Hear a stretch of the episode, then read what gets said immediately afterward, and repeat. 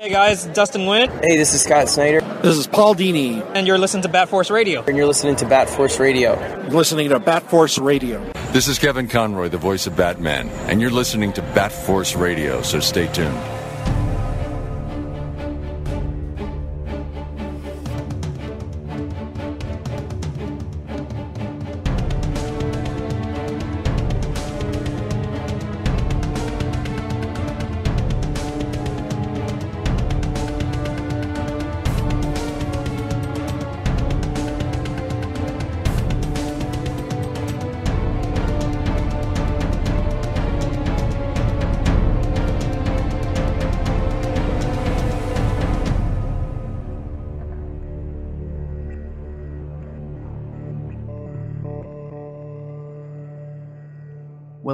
To Bat Force Radio. Thank you for spending your time with us again rather than taking out the garbage or doing something responsible. But we have Bat Force Tom in California. Hey. And I am Robin Cross in Canada.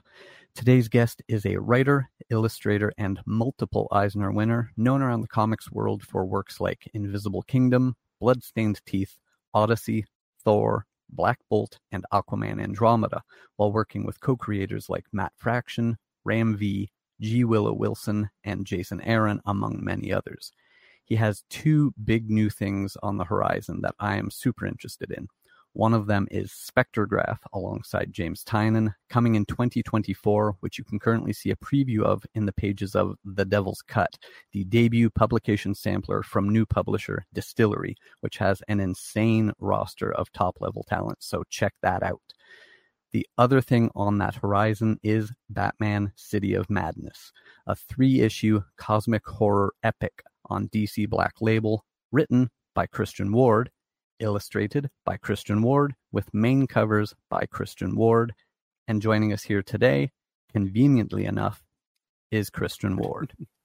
Christian Ward is very, very tired right now. uh, well, we appreciate you being here. Yeah, the time difference, it's uh, it's getting late in your day. And yeah, with uh, pulling all those, that at least uh, triple duty, maybe quadruple oh. duty. Yeah, I'm working twice as hard as anyone else.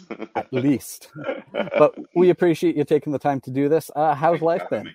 It's well, mate. I mean, come on. It's I'm living the dream. Yeah, I'm living Batman, right? the dream. You know, I mean, I think every comic book creator, you know, uh, uh, wants to do a Batman story, and I think everybody pitches a Batman story. So to be so fortunate and lucky to have had mine greenlit, and I'm now doing it, you know, and and the response to it has been, you know, it's not even out yet, and the response has been incredible. So um, I, I'm just, it, it's, I'm literally living my dream right now. So it's, I'm very happy. Yeah, and uh, it- particularly for someone like yourself who has a sort of the uh, backstory with comic, you know, your own personal comic fandom that Mm. you do. And to that point, uh, we like to begin with a new guest for the first time with their origin story. So, Oh. what was like that first thing that you ever saw that made you think first off before even getting to comics was there something that made you think that you just wanted to to create art Yeah, I mean, I think I think it all ties back to my dad. My dad used to um, work shifts in a in a factory when we were growing up, so we wouldn't see him a lot of the time. Um, eh, you know, he'd often be working for the night, sleeping through the day, and so there'd be weeks where we wouldn't see him. And the way that he would, you know, kind of show his kind of love that you know we were still in his thoughts, or particularly I was still in his thoughts, um, is he would, on the way home from work, he would pick up a newspaper that he would read before he went to bed, but he'd also pick up um, a comic from the newsagents. And so I would wake up, and on my bedside table, waiting for me, would be a comic. Um, and it would be a disparate issue, you know, it would be mid run, you know, last issue of the run, you know, it would be just a random book. He would like the cover, he'd pick it up, and it could be anything, you know, and it was, could be Spider Man, the Hulk, um, it could be, you know, anything, but more often than not, it'd be Batman. Hmm. And so, like, as I was kind of, as I was learning to read, and even before I was learning to read, I was consuming these kind of incredible stories, and they would just, they're kind of like m- many comic creators and, you know, many people, I'm sure I'm, I'm speaking something that you guys understand. It, it just sort of like flicked a switch in my head and I just fell in love with the medium and and just this this strange thing where the words and the art combine and it kind of takes you somewhere. And it was really love at first sight. And so even before I even hit 10, I was kind of drawing my own comics and selling them in the playground. I used to photocopy them at my mom's work, and I'd take these little photocopied sheets, like one pages, and kind of try and sell them for five p on the uh, on the playground to try and make some you know money for the uh, ice cream man and all that. So I was I was an entrepreneur even at a young age. Um, we're go- we're going to cut that part out before DC hears it and, and Yeah. cancels the, your your whole book here. they were like, we could have we could have got him for five p a page. Um, so yeah, so I you know it was it's something that I've always loved, and you know, growing up in the as a kid in the eighties, it was very quick. I'd get the the UK Transformers comic, was which was huge here. Um, and I'd, I'd have that delivered every Saturday morning. You know, you'd be waiting for the the post boy to come and bring it, and just like you know, it was that like wanting to find out what happened next. That was the thing that really stuck with me. I want to know what happens next, and for me, that's always been what what great comics have been about. I want to know what happens next, and that that hunger for that. Um, so it, it, it's it's a seed that was planted at a very early age, and it kind of grew and grew and grew, and then really it was when I was thirteen, um, when my love for Batman was really, you know, really kind of there. The year before, I'd seen Batman '89 at the cinema, and we were just like was the best film I'd ever seen. And I think from that point on, I, I don't think even now I've watched a film more than that because of the amount of times I watched it on VHS. I mean, it was you know, every other day. Um, Amen. and so, yeah, I mean, like, it's not a perfect film, but my God, it's a magical film. It's perfect. Um, Yeah. and uh, but well, Batman Returns is maybe slightly more perfect. I mean, like Oh, growing up, it was it, it became a thing that's you know, but that it was that first one that really just like ignited that you know love of just like this character. Um, and then my my parents bought me um Arkham Asylum, Batman Arkham Asylum, Serious House on the Serious Earth, and I was thirteen. Oof. A- And um, my God, reading this, I mean, I, I read The Killing Joke when I was about 10. So, you know, I mean, what can I say? They, they were comics, they're for kids. They didn't even look in them. Um, but I remember just going from pen and ink illustrations to what McKean did in you know the book with Grant Morrison was just incredible. Just the how Dave McKean uses photography, paint, a collage, often always on the same page in different panels and scratchy pencils, and it was just these levels of reality that I'd, I'd never really experienced before, and it was a revelation.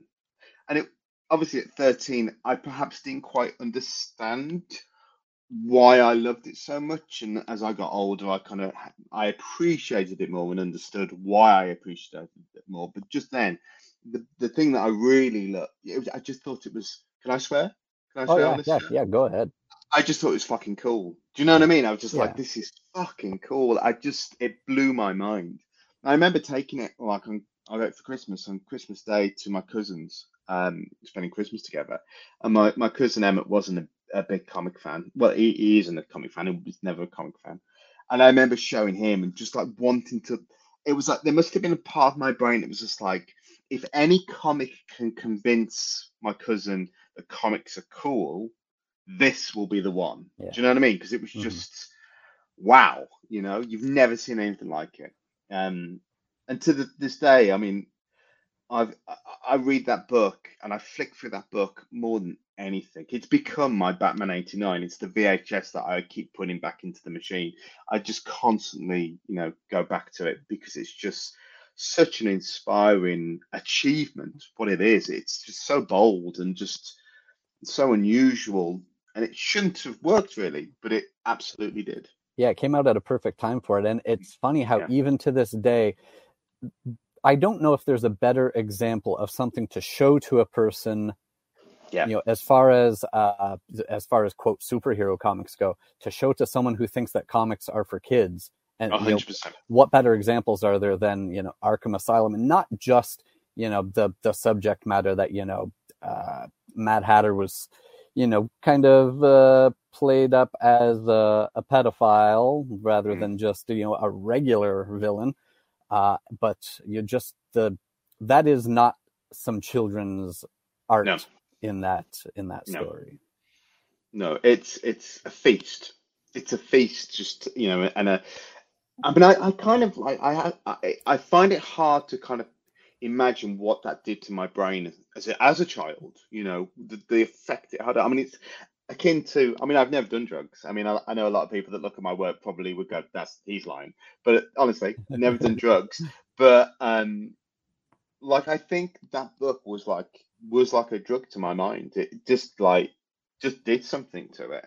Um, and you know, and and I, I don't think there's many books from that period that I can kind of go back to and still feel that amount of power. I mean, I, you know, I love Dark Knight Returns. You know, it's a Mhm. classic. I love Batman Year One. It's a classic, but I don't go back to them anywhere near as much. You know, I look at them, I go, yeah, that's cool. Like, you know, I, I appreciate that they're classics and they're, you know, they're incredibly well made, and you know, I get that, but they don't have the power that that book has for me. You know, it, it, it, it's really special. So once uh, you you got exposed to things like this and art started getting its hooks into you, Mhm. where did you go from there? Did, did was there art school in your future or anything like that? It was a long journey. I mean, it was kind of like it's weird. You know, I, I talk to a lot of creators and and you know, I like to give people advice, and if people come to me and ask me for advice, I, I will always give it and give people my time. Um, and I think the thing that I always say is just be patient, but be persistent. And those two things will get you pretty much whatever your ambitions are. If you've got those two things, they will pretty much get you to that ambition in in you know in an amount of time. Because I I um I always wanted to be a comic book artist, and my teacher at the time dissuaded me. Um, Not a And- surprise. yeah, and it's it's you know I I come from a place called Wolverhampton, um, which is a very small. Well, it's not that small. It's like a kind of industrial town in the middle of, of, Yeah, of the you, UK. you you've got the Wanderers. Yeah, yeah, that's Yeah. right. Yeah, yeah. Um, so, um, so really, the, the idea of being a comic book artist in, in Wolverhampton was akin to me. It's bit, it's exactly the same as me going, "Oh, I'm going to be a movie star," or "I'm going to be a rock star." It's just no different. You know, it's just as unlikely as those two things. But I was very pragmatic, and so what I did was I was like, okay, but that's what I want to do, but I can't do that. So what's the next best thing? and I kind of discovered that illustration was a thing that I could do, and I could do that at the university in Wolverhampton, and that could be something I could make a living at, and that's close enough. So I went to university to do illustration, uh, and I kind of like specialized for the most part in children's book illustration. Uh, and almost became one. I was like a hair's breadth away from getting a book published Uh, thank God it didn't because like I don't know, you know, I could be somewhere completely different now. Um, and obviously it didn't. And then I I moved to London chasing fame and fortune because that's what you did as an illustrator. And this is kind of pre-internet, so really to get a job as an artist, it was you would drop off your portfolios at these big publishing houses. And then you would come back at the end of a Friday to pick it up, and then that's you know the art directors would look at your portfolio, and be like, yes, no, yes, no, whatever. And it never worked. I never got a call back. I never got a job. Um, so I kind of evolved. I, I got a, a day job working at Hamley's toy store where I was dressing up as a teddy bear, six foot teddy bear. You can't make this shit up. It's true. Um, and and funny that these days you could also still be called a bear. Yeah, yeah, absolutely. I, I, I, you know, I might be happily married with my wife, but I will embrace that hundred percent, um, hundred percent. Um, yeah, no. So, um, I, uh, so I basically, I was like, okay, I'm doing this day job where I'm kind of like selling teddy bears dressed up as a bear, etc., etc. And so what I did to kind of feed my artistic soul, like, is I became a fine artist, and I would I would find kind of galleries in London and kind of like cool bars, and I would put on exhibitions of kind of like large canvases. They always had a a kind of narrative. All the paintings they were quite strange and abstracted, but there was always there was always a story going on. So there was always that in my brain, as wanting to be a storyteller, wanting to tell stories. Um, and that was that was probably the most successful thing I did. I had a few good shows. I, I made a little bit of money, but nothing I could live off. Uh, and eventually, I got bored of working in retail and became a school teacher. And surprised myself by loving it. And I did that for ten years. And I would say for the first five, I adored the job. Um, really, you know, really loved teaching young people. Um, and I, I kind of ascended very quickly. So within a year, I was head of my department, and I was running the whole art department. And you know, and I had a real passion for it. Um, but I was working in the East End of London, and you know, in quite a um, quite a mixed community. Some of it was very poor, some of it was quite affluent, um, but lots of it was very disengaged. And, and what I would use, and particularly the boys, and what I found very quickly is the thing that would, because I was the, the, the head of department that I replaced was was kind of older than myself, uh, and so when I came in as a kind of a younger man, it was it was quite surprising to a lot of these lads. They're like, oh, this is interesting. He's kind of like, I mean, I was still obviously you know 20, 30 years older than them, but to them it was I was a bit closer. And I started using comics as a way of hiding the learning. Because with comics, you've got to be able to draw, you know, life drawing. You've got to be able to do composition. You've got to be able to do um, um, lots of different kind of like skills that can be hidden within the kind of parameters of, of comic books. And so I would use them as a way of kind of as a teaching tool. Um, and then just basically one day I had a kind of snotty nosed kid who was just like, Ugh. and he got one of my worksheets, which were these comic books, but you know, telling you what the kids had to do to learn that day. And he was like, if you're so good at this, why don't you do it? And it was like that little spark that was just like, so my whole career now is based on spite for that one kid. I'll show you. um, and um, I just, I started posting. I kind of it occurred to me like, what would my comic art look like now? You know, because back when I was a teenager, it looked like it, it jumped from looking like kind of like bad Jim Lee knockoffs to like kind of bad Dave McKean knockoffs. and then I was like, well, what, you know, now that I've gone on this journey for the last literally like 20 years, and I've, you know, absorbed all this other art and absorbed all this kind of like contemporary illustration and, and all this other stuff that has nothing to do with comics. How what will my comics look like? And so I started doing comics just out of kind of like curiosity again. I never stopped buying them. It was always something I loved. Yeah. Um, and uh, I posted up on the uh, Bendis board because you know the internet started to happen. I gotta make myself sound really old here. Uh, and uh, fire had just been created, and somebody came in with, with this thing called wheel. um, and uh, I posted and I told him it'll never last. it won't last, you know, yeah, I shall then. Uh, and yeah, so I posted it on, on the Bendis board. Um, and a guy, I became quite friendly with a guy called Scott Wegener. Now, Scott is, uh, he's a comic book artist. Uh, and he's still working today, and he's still drawing the same book today that he was Oh, doing wow. then. It's incredible, and it's got Atomic Robo. I don't know if you Okay, guys have uh, yeah. ever read it. Um, any readers out there, it's like readers, uh, listeners. Um, Atomic Robo is fantastic. It's one of the best indie books you could get. I mean, it was, it's to sum it up, it's basically Indiana Jones esque, but with a robot. It's, it's great. It's such fun. It's really, really good. And he's such a great like cartoonist, comic book artist. Um, and it was written by uh, Brian. I forget his surname. Sorry, Brian.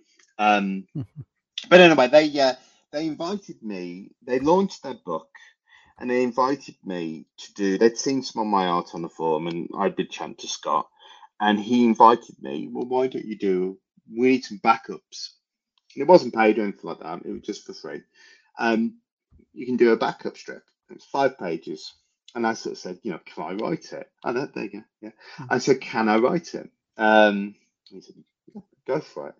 And so I wrote this five page comic. And obviously, I was working full time. So I would go to work, teach, work with my colleagues, plan what the curriculum was, do the marking, do all the stuff that's involved in teaching. And I would come home absolutely exhausted and drained, as, as any teacher will tell you the, you are at the end of the day. And then I'd start making comics um, for the first time in a long time.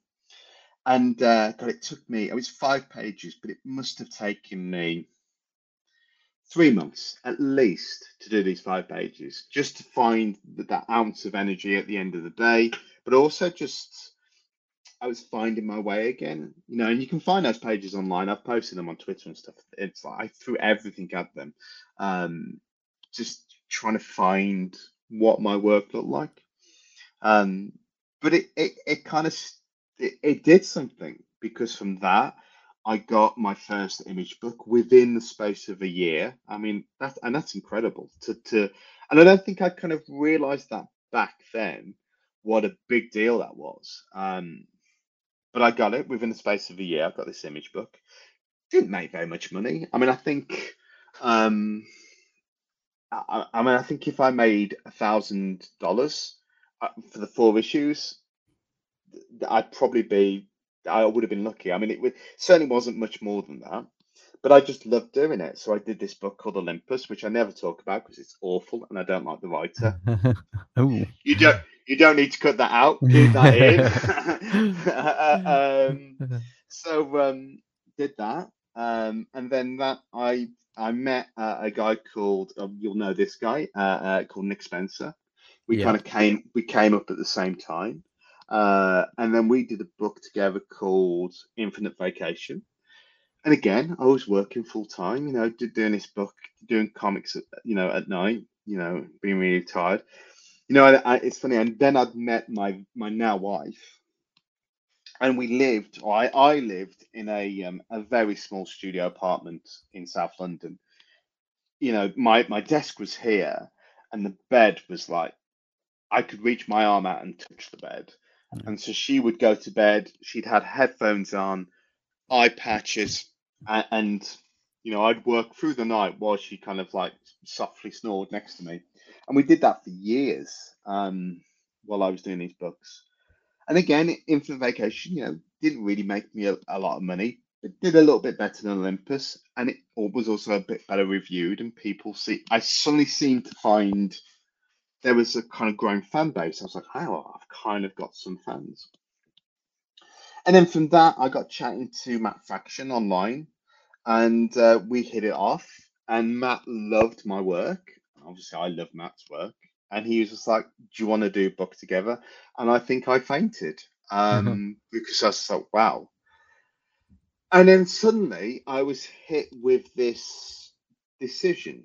Like Matt was able, like uh, anyone that knows kind of like, you know, the ins and outs of Image, Image don't pay a, a page rate. They don't Mhm. work like that because you own the book.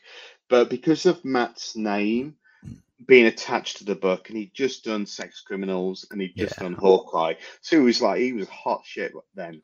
Um, we were able to secure, and they, they knew my situation. They were able to secure a very, and I was very fortunate, and I knew it. A um, a, it wasn't a big advance, but it was enough of an advance to go. I can quit the day job, and I suddenly had I suddenly had this decision. Actually, I kind of love teaching, but I've always wanted to do this. But it was like that. It was that step of, you know, in teaching. I because I'd, I'd had I'd had about four years of being very poor in London. Um, Yeah. and anyone and anyone who's grown up in you know been in the city knows what that sort of you know is like. You know, eating baked beans and for dinner, um, wanting to buy a CD and think you know, in deliberating for months, can I afford it? Uh, and the thing I really liked about one of the things I really liked about teaching was I'd never had a job before where I was just like, oh, I've got money. Uh, you know, I don't have to worry. So it was the the leap of faith to kind of like, okay, I'm going to bet on myself and do comics, but I'm going to, you know, the guaranteed income is gone. You know, I'm going to say Yeah. goodbye to that. But it was just, you know, I, I you know, I met my my now wife. She was very supportive. Thought that I should do it. Um, we didn't have children at the time, so there was no real commitments. So I went for it, and really, the the rest is history. Me and Matt did Odyssey. That kind of led to me doing Black Bolt at Marvel, which led to me getting my first Eisner. Then I did uh, Infinite, and then I did Invisible Kingdom, as you mentioned earlier, with G. Willow Wilson. That got me my second two Eisners. Um, you know, and then working with Ram V at DC on Aquaman, working with Jason Aaron on Thor at Marvel. I mean, it's it's you know, it's incredible, really, and and and that's led me right up to now. You know, you know, I mean, particularly kind of step. You know, I finished Aquaman, and uh, Chris Conroy, the uh, the um, the group editor, was what's next, and what's this uh, what's this Batman thing I keep seeing you tweet about? Yeah, now you know. So it's a, a couple things there. So as far as taking that risk, you know, we we always hear the stories of the people who who took the leap and and it worked, but the risk is because you don't hear all the stories of the people who who made that leap, took that risk, and it didn't pay off. Yeah, So luckily for us as well as yourself that it did work out on yours. And yeah, as far as you know, taking us up to the time of Aquaman, when I saw you announced as doing a DC book with a Ram, I Mm. thought, okay, this is great because I, I tell people, uh, you know, working in a comic shop, I, I get to tell people my opinions on comic books ad nauseum. They can't do anything about it unless they want to Mhm. leave. Uh, but I tell people that you're the type of illustrator that they want making the comics that they're reading because Okay. a style like yours for a long things have been changing recently they you know, it's it's uh, it's been improving for a while now but for a while at DC a lot of things just looked the same Mm. and I would see new books announced you know they would announce this new you know a Justice League or Justice League you know character title and it would be you know one of the same few artists that are on it felt like every other Justice League adjacent book Yeah. and everything was sort of having that same flavor but then you know all the other stuff that I was reading at at indie publishers was was you know, artists like yourself who looked different you know it Mm. was something great and something that looked outside of just what everyone was used to getting so when you were coming on to to finally do this this thing at DC with,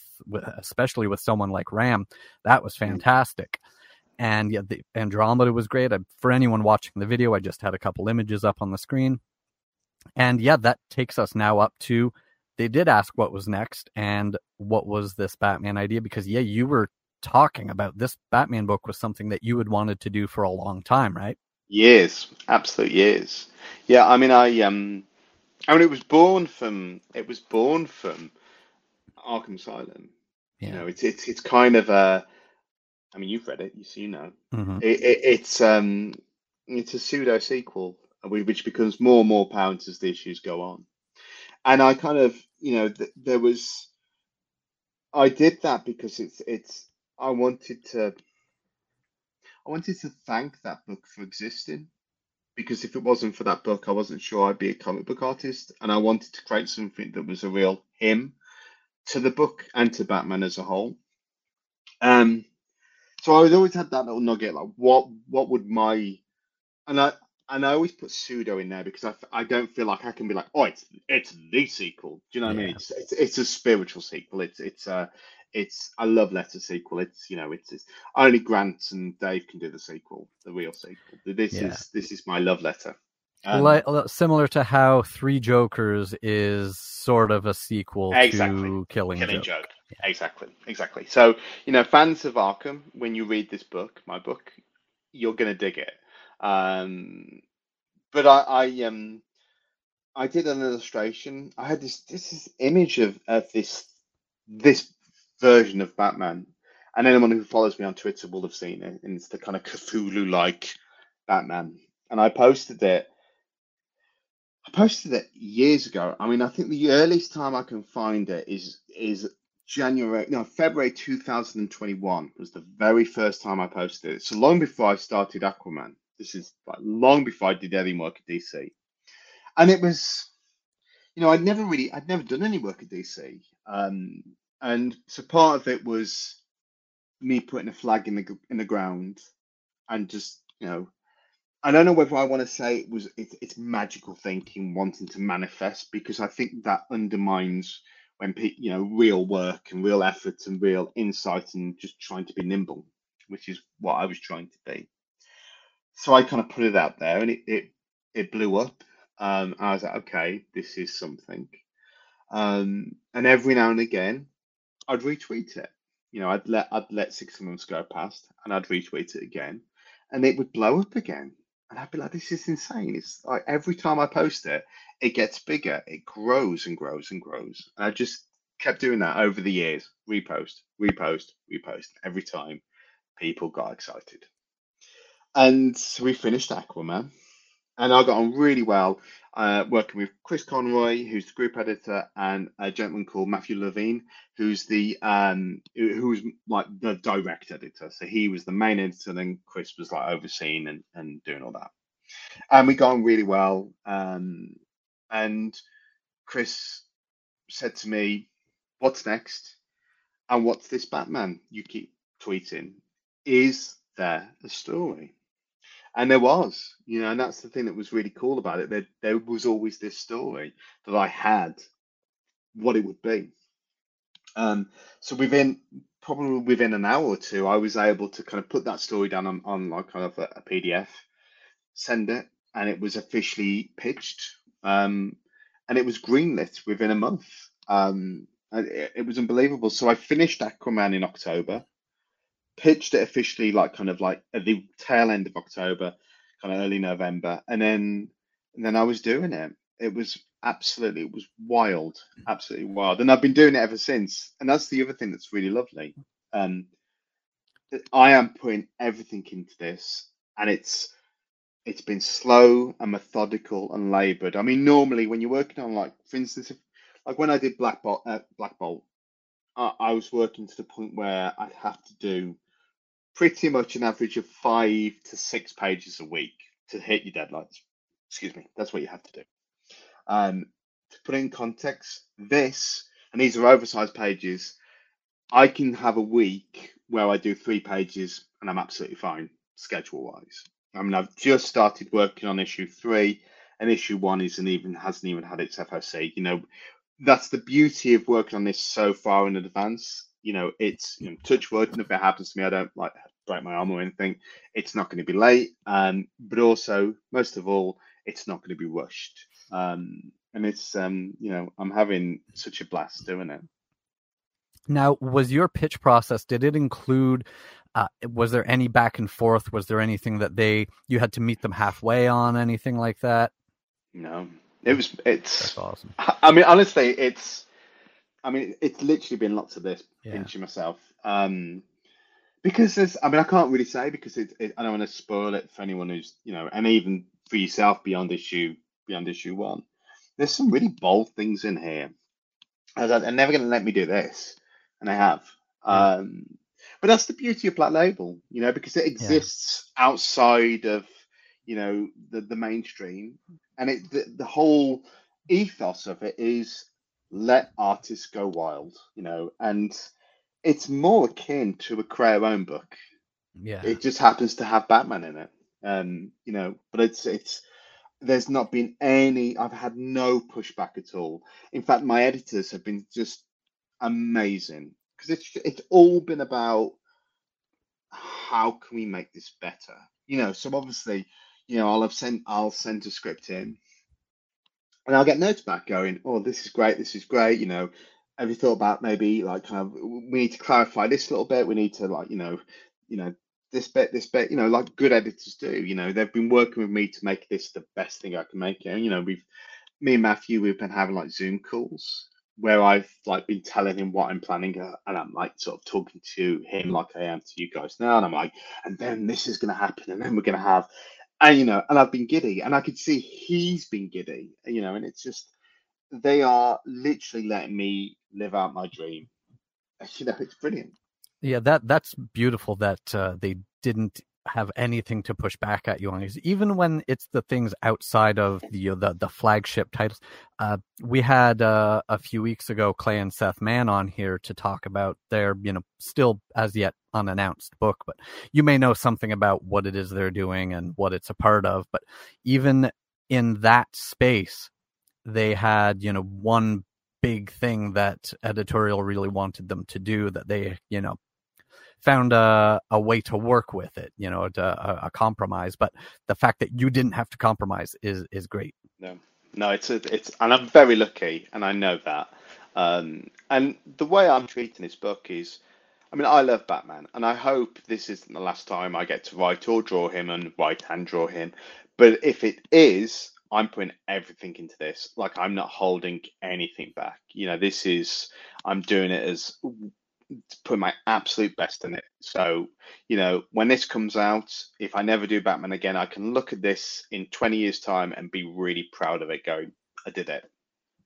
Yeah, and and you did something really cool that's uh very outside of the norm. When I first read it, uh, and I did just a, a posted some quick thoughts on it. I think I said where Morrison and McKean meet Lovecraft and Cthulhu. Christian Ward's be- Christian Ward begins Batman City of Madness, and that's what it feels like. You know, you can feel that it comes from its sort of its home of Arkham Asylum, but yeah. adds this whole other dimension into it. And Tom, I uh, just uh, cut you off there. Oh, I was yeah, I was just going to say that uh, similar to what Robin is saying um, seeing, you know, getting to read the first issue and uh, kind of putting thoughts together, the first thing I noticed is, and I'm not, I don't want to spoil it, so, but I'll just say it generally, is uh, because of some of the characters and some of the plot points, um, you could tell right away you're not bound to any kind of rules or any kind of canon or timeline, which is refreshing. Because mm. um, as soon as I heard this is going to be your story, if once you see those points, it's like, oh, he's gonna he's doing whatever he wants. You know, he's not having to well i have to do this because this happens and this happens so i have to write this it's like oh no this is how he wanted to do it from yeah. the beginning this is who's yeah. in the story this is how it's going to all pull together and uh, I, I would i'll be honest I, I didn't expect so many kind of twists and uh, layered uh, subplots going on at the same time but no, at the you. end of the issue very clearly you could start to piece together oh this is all going to come to a head somehow and i think i might know how but i'm I'm interested to see how it continues on. So that was, oh, you. as you say, you know, uh, you're putting all of it into it. Like you can tell this is a very layered, very intricate story with many moving parts that are leading to a specific direction. And mm-hmm. each thing that's happening, you're like, wait, what? Okay, that's cool. We'll see where that goes. Wait, what? Okay, that's cool. and then, you know, towards the end, it's like, okay, this is kind of crazy. All right. you know, that's. oh, very, thank very you so much. Thank you. One, thank you. One thing that, um, one thing that it, that it was kind of a joy to see and interesting to see is the concept of uh, I guess like trauma and influence of trauma and and yeah. evil. And um, has was that something that you always knew would be a part of this? Yeah, hundred percent. I mean, like I, the way that I write, and all my books have done this, is I feel like I. You talked about layers, and for me, great storytelling, and whether this be prose, comics, film, or TV, is great when there are layers. So you have your entertainment layer, and that's got to be here, but that's that's got to be built on top of a foundation that means something, you know, and like, and that doesn't you know take away from the entertainment because you don't want it to feel like you know welcome to my TED talk. It's always got to be fun you know, and page turning, and I, you know, hopefully that this is. But I, I, I knew because you know Batman's all about trauma, like it's the it's the core.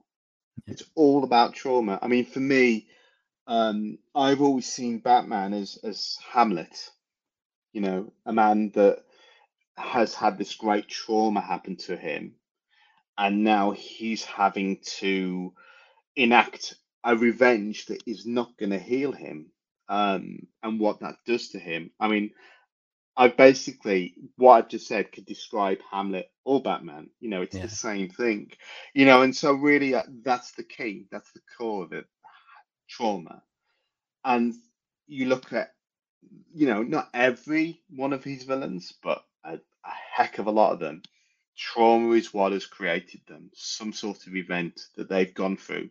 You know, you've seen it recently. We've kind of, you know, th- they've done this line of, you know, one bad day. You know, that one bad day is just about trauma.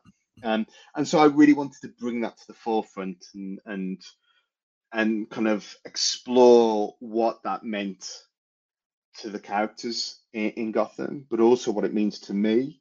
Um, but in a fun and exciting, scary, cosmic horror way.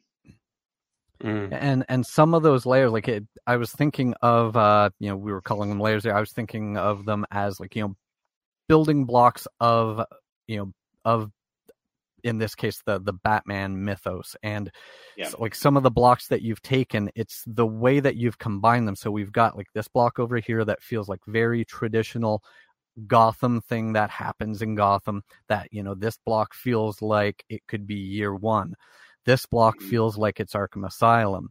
This block feels like you know court of owls or you know Mhm. maybe a, a, a metal-ish kind of thing.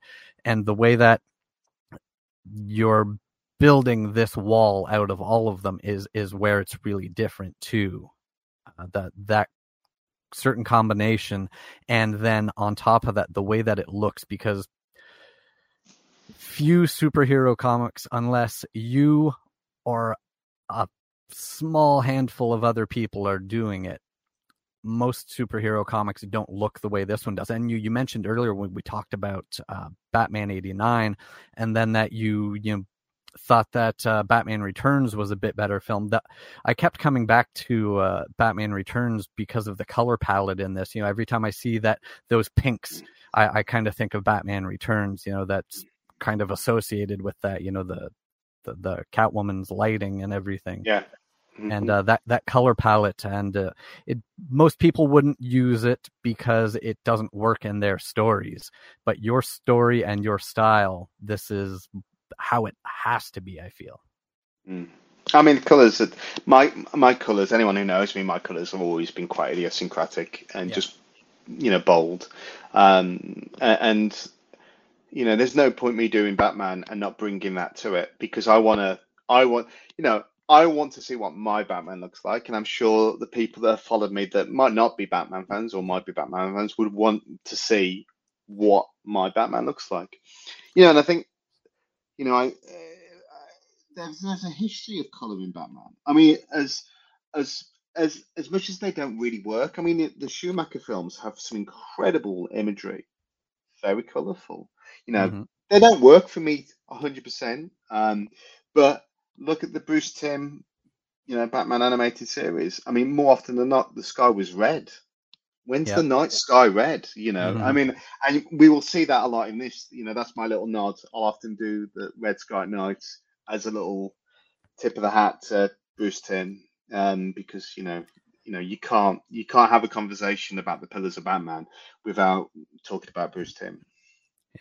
And uh, if you go back to uh, killing joke uh, that was you know Oh my an God, yeah. example of yeah john higgins colors in that but you can tell how out of place it felt for some people because when Mm. brian bolland recolored it for i think it was the 15th anniversary edition he went back to the you know what you would expect uh, a batman book to look like Also, also um, Batman the Cult. Um, yeah incredible trippy colors, incredible. hmm yeah i think tom i think we didn't we do uh, an episode on the cult We just while did back one. yeah thought so Mhm. and yeah and yeah definitely uh a home for those colors and yet to to your point of wanting to see what your batman looked like if i started seeing the preview pages for this for this book and it didn't look like your art i would have been disappointed Exactly. You know, the, you, you know, you get one shot, you take it. and i've been uh asleep at the wheel here a bit but while we've been discussing this i should have been bringing all of these up here so we've got the a cover here which is obviously by yourself hmm The B cover for issue one. Oh, Mhm. oh, Yeah, that So was good. awesome. Yeah. so cool, Obviously, to anyone seeing that is Bill Sienkiewicz incredible.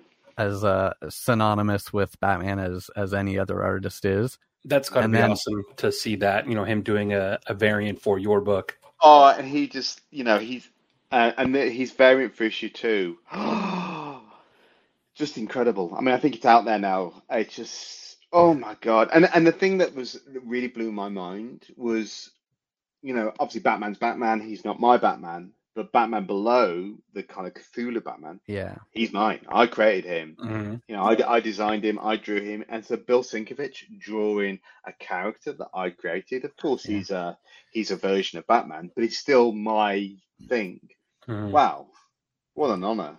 hmm And then you've got another one of my favorites here, Mr. Martin Simmonds. Ah, Oh I- yeah. I, you know, me, me and Martin go way back, so Yeah. you know, I had to have Martin. And then uh, you did another special cover as well. Mhm. Yeah, it's And this one's this, this one's really special because actually this one, for anyone who, who doesn't know, this one's a reworking of the image that started it Yeah. all. So this is a version of the This one there you here. go of the one I tweeted countless times, willing it into existence. So that had to be on a cover somewhere. Mhm. And for anyone who has read, uh, I don't know what it is about this image, but this one that just feels like Arkham Asylum here. You know, Yeah, yeah. obviously it's you know just a cityscape shot, but something mm-hmm. about that it it has that feeling. It looks it looks like a photograph, like an like an action shot with motion. The way that you got Batman in the foreground, and then you got the motion of the bird or the bats, and then the city in the background. I love it. Just the way you know it's multiple things happening. It looks like a, a snapshot from a camera. It's it's Oh, perfect. thank you. And and there's I- that pink in there, just like uh, Catwoman's light. And here you go. Uh, This is a little uh, Easter egg. The uh, I don't you can't quite see it, but the the uh, the neon sign that he's running past. If you flip it, it says Axis. Oh, awesome. so it's from '89. Nice. Axis Chemical Very Rooftop. cool. Shout out That's to it. uh, shout out to our good friend, um, oh my gosh, Carl Newman, who Yeah, was the Carl movement Newman. double that is in the suit in that shot. Oh, yeah, do you, cool. yeah, do you know who Carl Newman is? No. Yeah, uh, so he was uh, well, he was originally a, a ballet dancer, right, and uh, a Mhm. lot of things like that. And he was hired by Tim Burton, so a lot of the iconic scenes in Batman '89. So right at the beginning there, you know, when you see Batman's lower down with the cape spread wide open, Mm. uh, that's Carl. Uh, when you see Batman hop into the the car after uh, saving Vicki Vale, that Mm. that's Carl hopping in there. you know, a lot of wow, those that's scenes. So cool. Yeah, When Joker's on the air horn and he Yeah. he's standing and he turns and the, his cape is flapping right next to the Batmobile and he's looking up at the helicopter. That's yeah, Carl. yeah, Yeah. Oh wow. Yeah, the he's- iconic he's- shot at the end where he's standing there and you see the the bat signal shining in the bell tower. sky. That's Carl again. Yeah, That's incredible. yeah, it's Yeah. That's- and there are so cool. many there are so many of the images like even the promo images for the movie you'll see magazines that have you know a, a photo a promo photo or something from the movie and say you know michael keaton in batman 89 it that's actually carl newman batman 89 Wow. yeah it's very That's cool Wild. That's absolutely wild. Mhm. and he's uh, he's become pretty active on uh, social media over the last couple of years too, and Mhm. so it's it's fun to follow him, see uh, his uh, point of view on things like that, and you know, Yeah, hear I his bet. experiences. And I bet. That he went back recently to uh, to visit the the place that was the that stood in for Wayne Manor in the movie. So Mhm. you know, photos of him now in in the rooms that you see in the movie is very cool. That's very cool. That's very cool. But back This to is this here, we've got your Two Face here. Oh, oh I love Two Face. Yeah. Oh, and- and this is a, a very different take on so the, on on your two face the bad side of harvey is drawn very uh surreally you know it's uh not uh you you've got the the realistic side on the good side and everything in the room matches but then what what was the idea I, I mean, I just him? I, I mean, the thing is, I love comics, and I think kind of what I love about comics is you, you can do things that you can't do in in film, TV. You know, you, you just can't. And so I really wanted to kind of take advantage of that and use a kind of different language, a visual language to kind of illustrate what's going on in a very kind of clear and like straight way. So this there was this idea, I had this idea that I wanted to draw the bad side of Harvey badly. So it was kind of like almost like a child's angry drawing. Um, and it was kind of inspired by uh, Basquiat, the, the artist. Um, I wanted these kind of very strange, kind of angry, you know. And when I do it, I'm very like, mm, you know, very like drawing it with scratching and almost like it's, you know, distressed. Um, so that's what that's about. That idea of, and I'm treading carefully because you guys have read it, but you know, I wanted this sense of another thing, another Yeah. thing there. Um, and, and obviously, you know, and then being able to go to town and, and kind of almost like he's the background, the backgrounds. It's it's kind of like Francis Bacon, lots of distressed paint and just like quite nightmarish. I like the idea that, you know, in my mind, Harvey was a good guy, that something terrible happened to him. Mhm. And I've never liked the take that he's this villain Yeah. because to me that doesn't make sense. Why would he be an out and out bad guy? He would be a, a good guy that something bad happened to him, and so now he struggles. Yeah. And with- again, it's trauma. Mm. Exactly right. You know, so um, I I wanted the idea that that there's a sense of nightmarish kind of like imprisonment. You know, that he's trapped in something that this is not nice for him. You know, this is he's not having a good time. hmm And uh, the other image that I just had up here, this one here. So another Oh, uh, another Grant Morrison thing going Yeah. on here. You know, if, Yeah, uh, Grant I. I believe it's his uh, Batman and Robin run. it was uh, yeah, yeah. flamingo. Yeah. Don't see him often. No. Well, you know, it was just like, it, it, I mean, I don't want to spoil who's who's who's going to be in the whole thing. I mean, I remember when I tweeted about what I was doing, you know, people would tweet at me and go, "I hope so and so's in it. I hope so and so's in it. I hope this guy's in it." You know, and I was just like, "Well, I'm not saying a word. You know, Yeah. I know who's in it." Um, and uh, you know, there's there's there is two kind of I had two kind of things that I would consider about whether a character of one of his rogues was going to be in it. One, how much do I love that character? You know, even if it was just a fleeting thing, who do I want to pay homage to, you know, creator wise? But also, like, you know, a lot of the characters have to fit in the story. You know, they have. They, I Yeah. can't just whack someone in. Just they have to fit. There has to be a reason why they're there and what they bring to the story. What are they facilitating? You know, um, but you know, Flamingo, he was just. I mean, you'll you'll see in in, in issue two uh, what his deal is, but it was just too fun not to have him in. And I've, I mean, he I've played with the character quite a bit. Um, he's a he's a slightly different character than what he was in in Batman and Robin. Um, but you know, just pink. You know, I Yeah. mean, Batman needs a bit more camp every now and again. So I was just like, I want to do a bit of camp. and somehow all of these imagery uh, all of the all of the imagery for not only within the book but all of the stuff from uh, just the promo images there are a lot of different uh, aesthetics but they all are representative of the work somehow you know from the cover art to you know the the pieces like this one here the if for anyone who's just on the audio version this is the the green bat head with the the tentacle face, the Cthulhu, the the Batman Squidward, uh, Zoid, the the the Batman, the Bat Zoidberg head. Oh, oh, yeah.